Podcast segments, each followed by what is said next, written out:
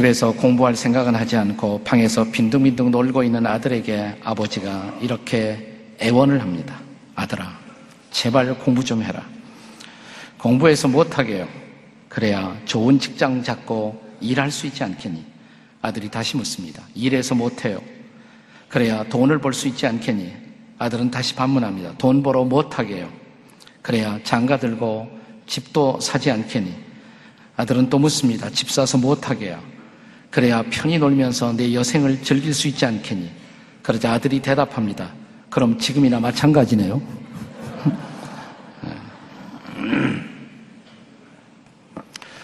이 안식이라는 것은 쉼이라는 것은 모든 인생이 갈망하는 것입니다. 삶을 살면서 누구나 쉼을 갈망합니다. 그런데 성경을 보면 성경의 첫 번째 책 창세기에 하나님이 인간을 지어놓고 제일 먼저 하신 일이 뭐냐면 복 주시는 일이었어요.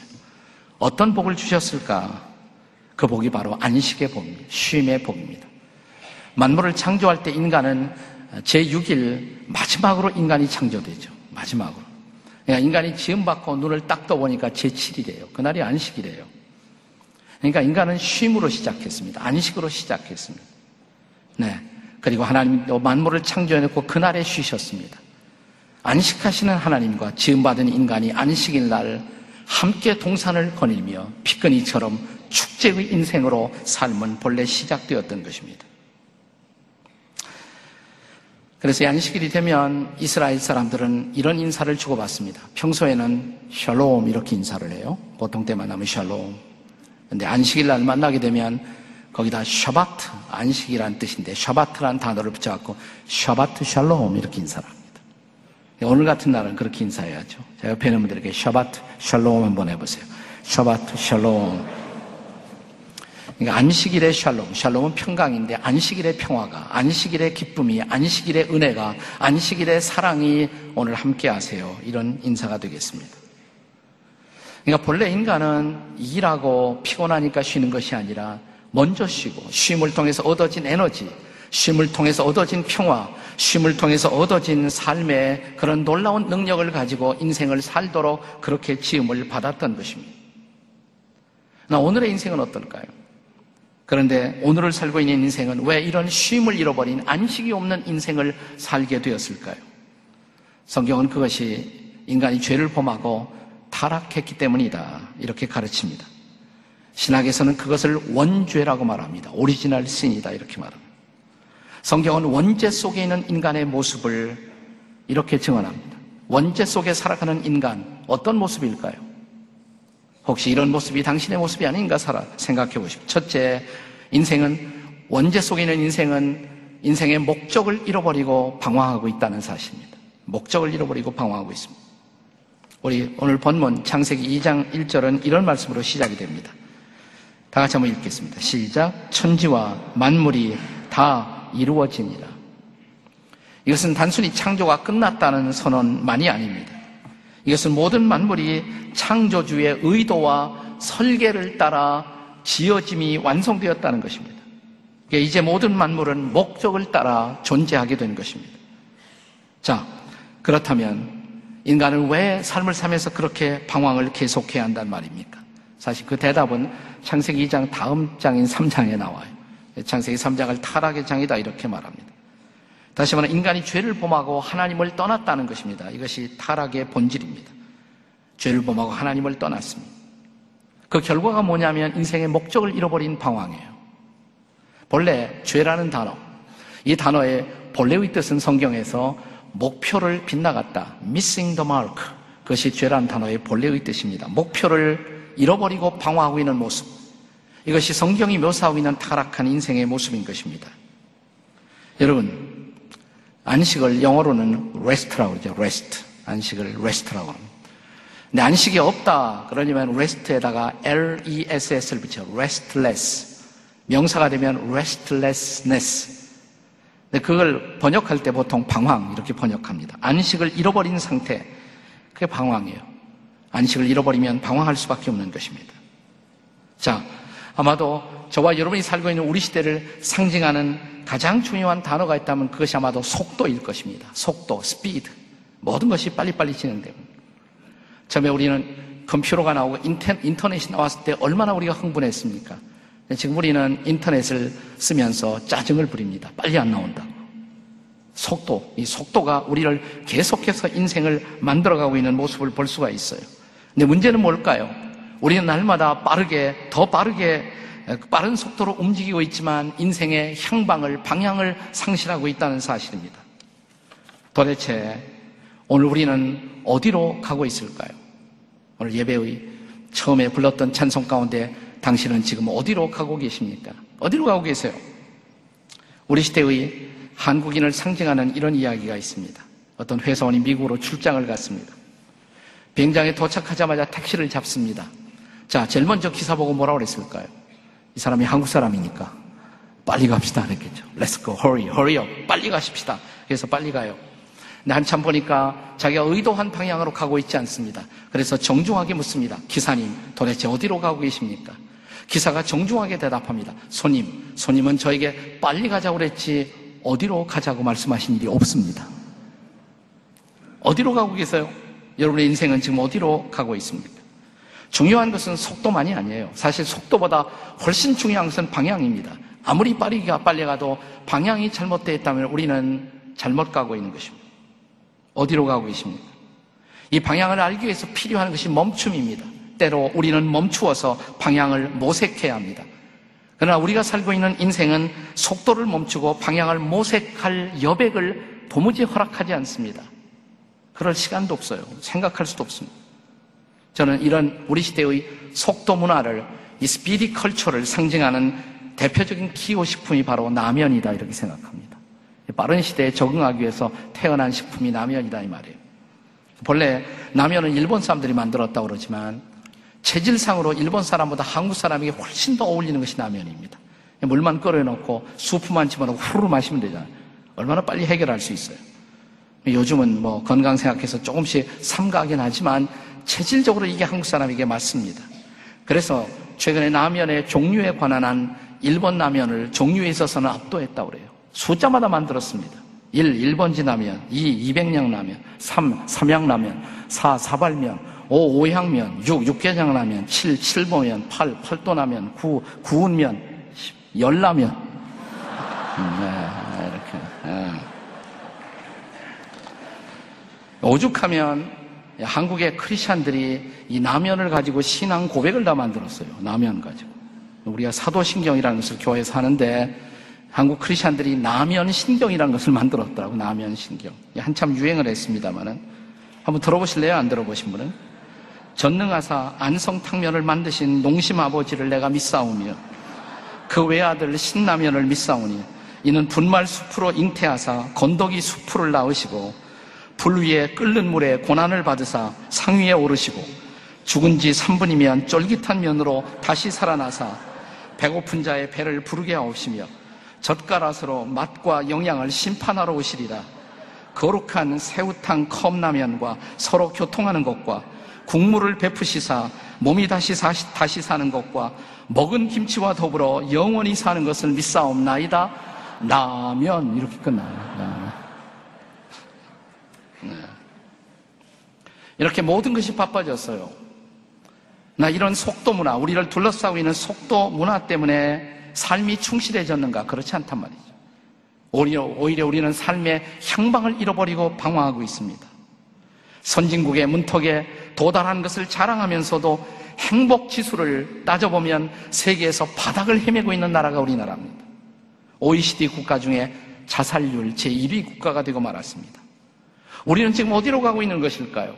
생각해 보셨습니까? 나는 지금 어디로 가고 있는가?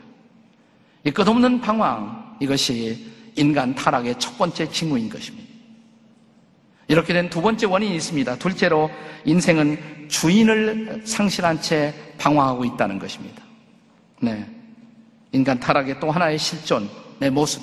그것은 삶의 주인을 잃어버리고 우리가 방황하고 있다는 것입니다. 사실 인생의 목적을 상실한 원인이 거기에 있습니다. 인생의 안내자를 상실했기 때문에 방황할 수밖에 없죠. 안내자가 없는데 어떻게 우리가 제대로 찾겠습니까? 인생의 안내자, 아니 인생의 주인은 내가 아니에요. 하나님이십니다. 성경은 인생의 주인이 내가 아닌 하나님이라고 선포합니다. 성경에 첫 번째 책, 창세기 첫 번째 구절, 창세기 1장 1절에 보시면 인생의 주어는 하나님으로 되어 있습니다. 어떤 말로 시작이 됩니까? 성경의 첫 번째 구절이 태초에 하나님이 천지를 창조하십니다. 놀라운 선언이에요. 하나님이 나를 만들었다는 것입니다. 하나님이 내 인생을 인도하기를 원한다는 것입니다. 그가 우리를 지으셨고 우리를 인도하시는 삶의 주인이시다라는 사실이에요. 수년 전 세상을 떠난 그 스위스의 Switzerland의 라브리 커뮤니티를 만들어서 어, 복음을 전했던 기독교 철학자 프랜시스 쉐이퍼라는 분이 계십니다. 닥터 프랜시스 쉐이퍼. 그분이 이런 중요한 얘기를 했어요. 인류 역사사상 최근에 사람들은 가장 멋진 말을 하고 있지만 이 멋진 말 속에는 무서운 음모가 숨어 있다. 그리고 수많은 우리 시대의 사람들이 방황하고 있는 중요한 원인은 이 멋진 말 하나 때문이다.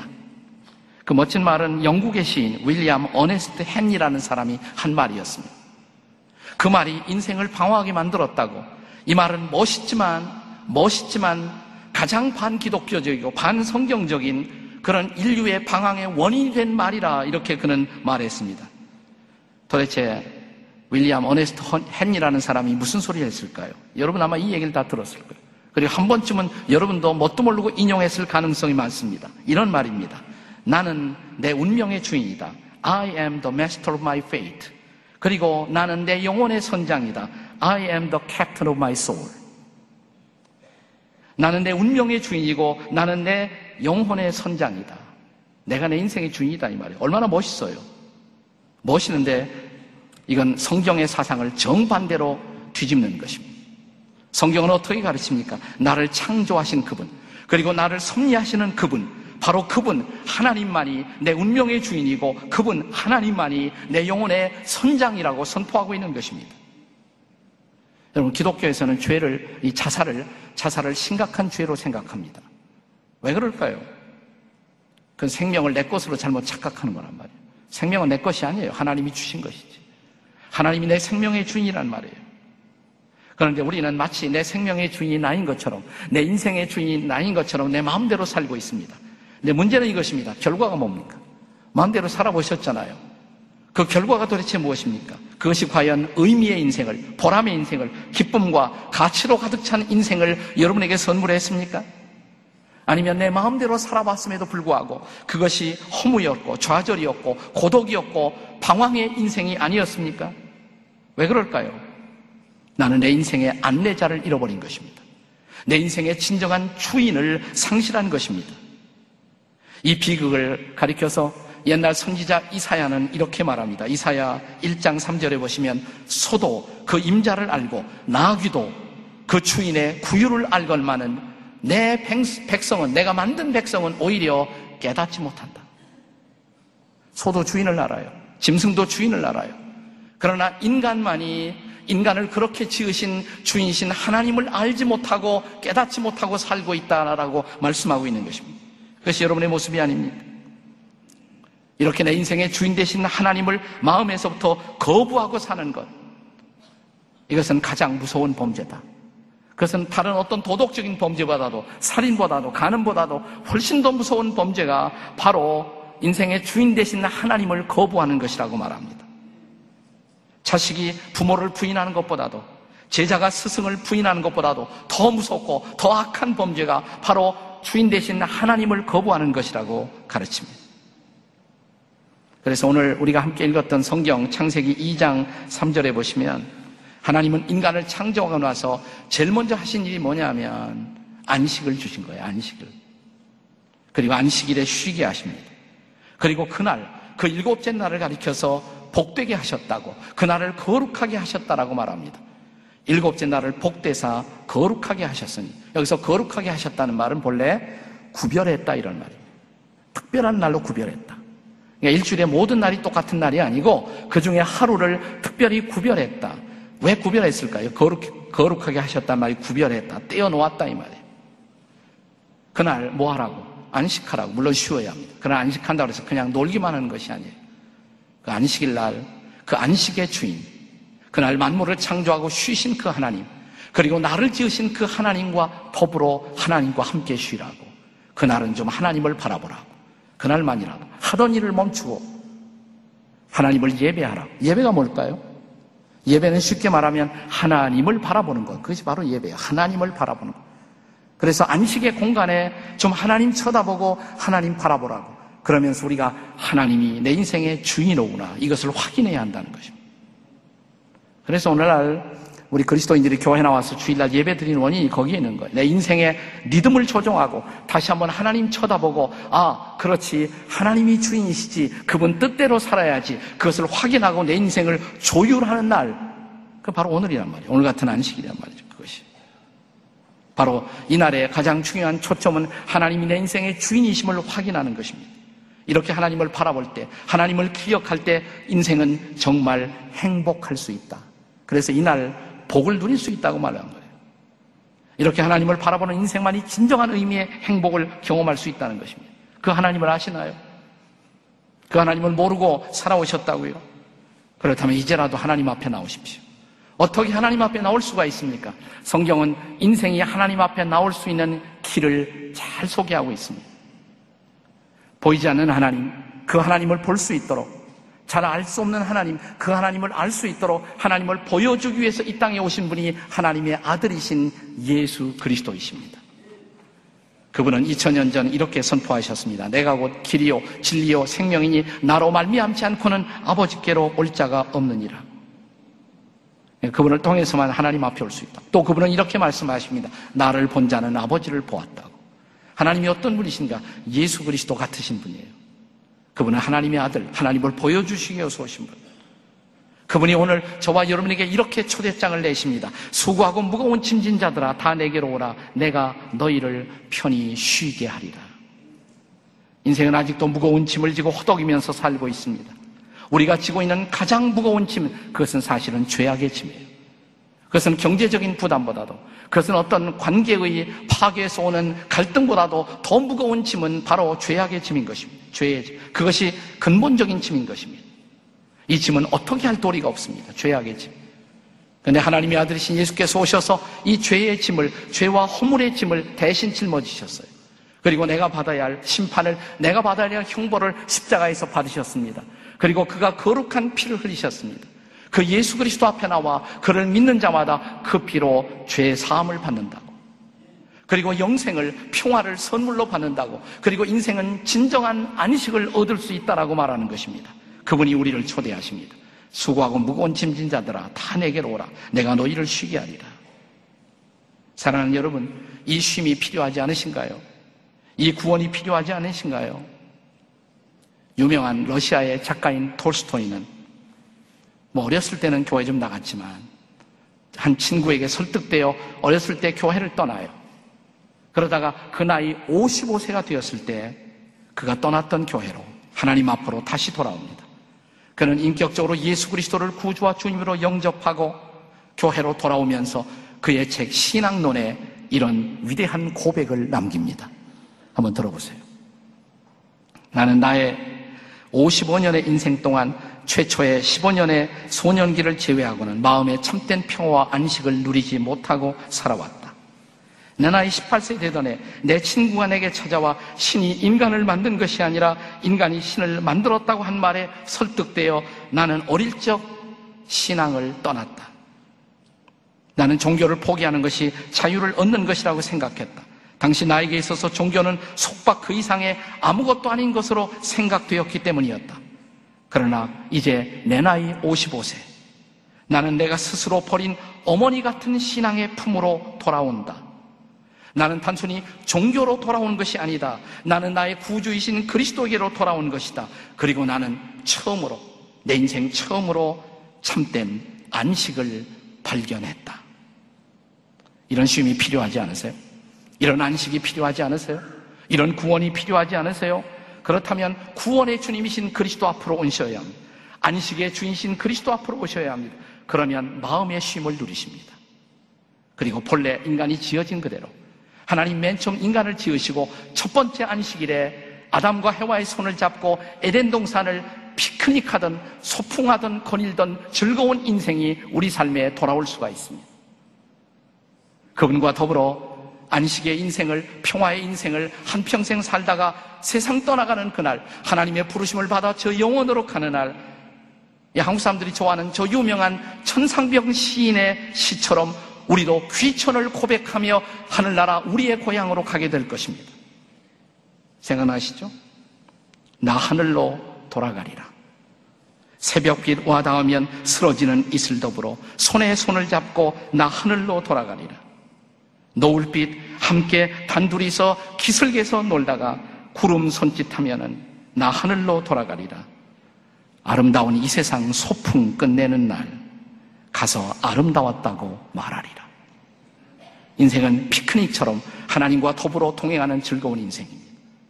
그리고 세상 끝나는 날 소풍 끝내고 또 다시 집에 안식을 그리워하면서 설레이는 마음으로 돌아오는 인생, 그것이 본래 인생이라고. 이런 인생을 회복하고 싶지 않으신가요? 그렇다면 오늘, 바로 이 순간이 당신이 그 하나님 앞에, 주님 앞에 돌아오실 시간입니다. 기도하시겠습니다.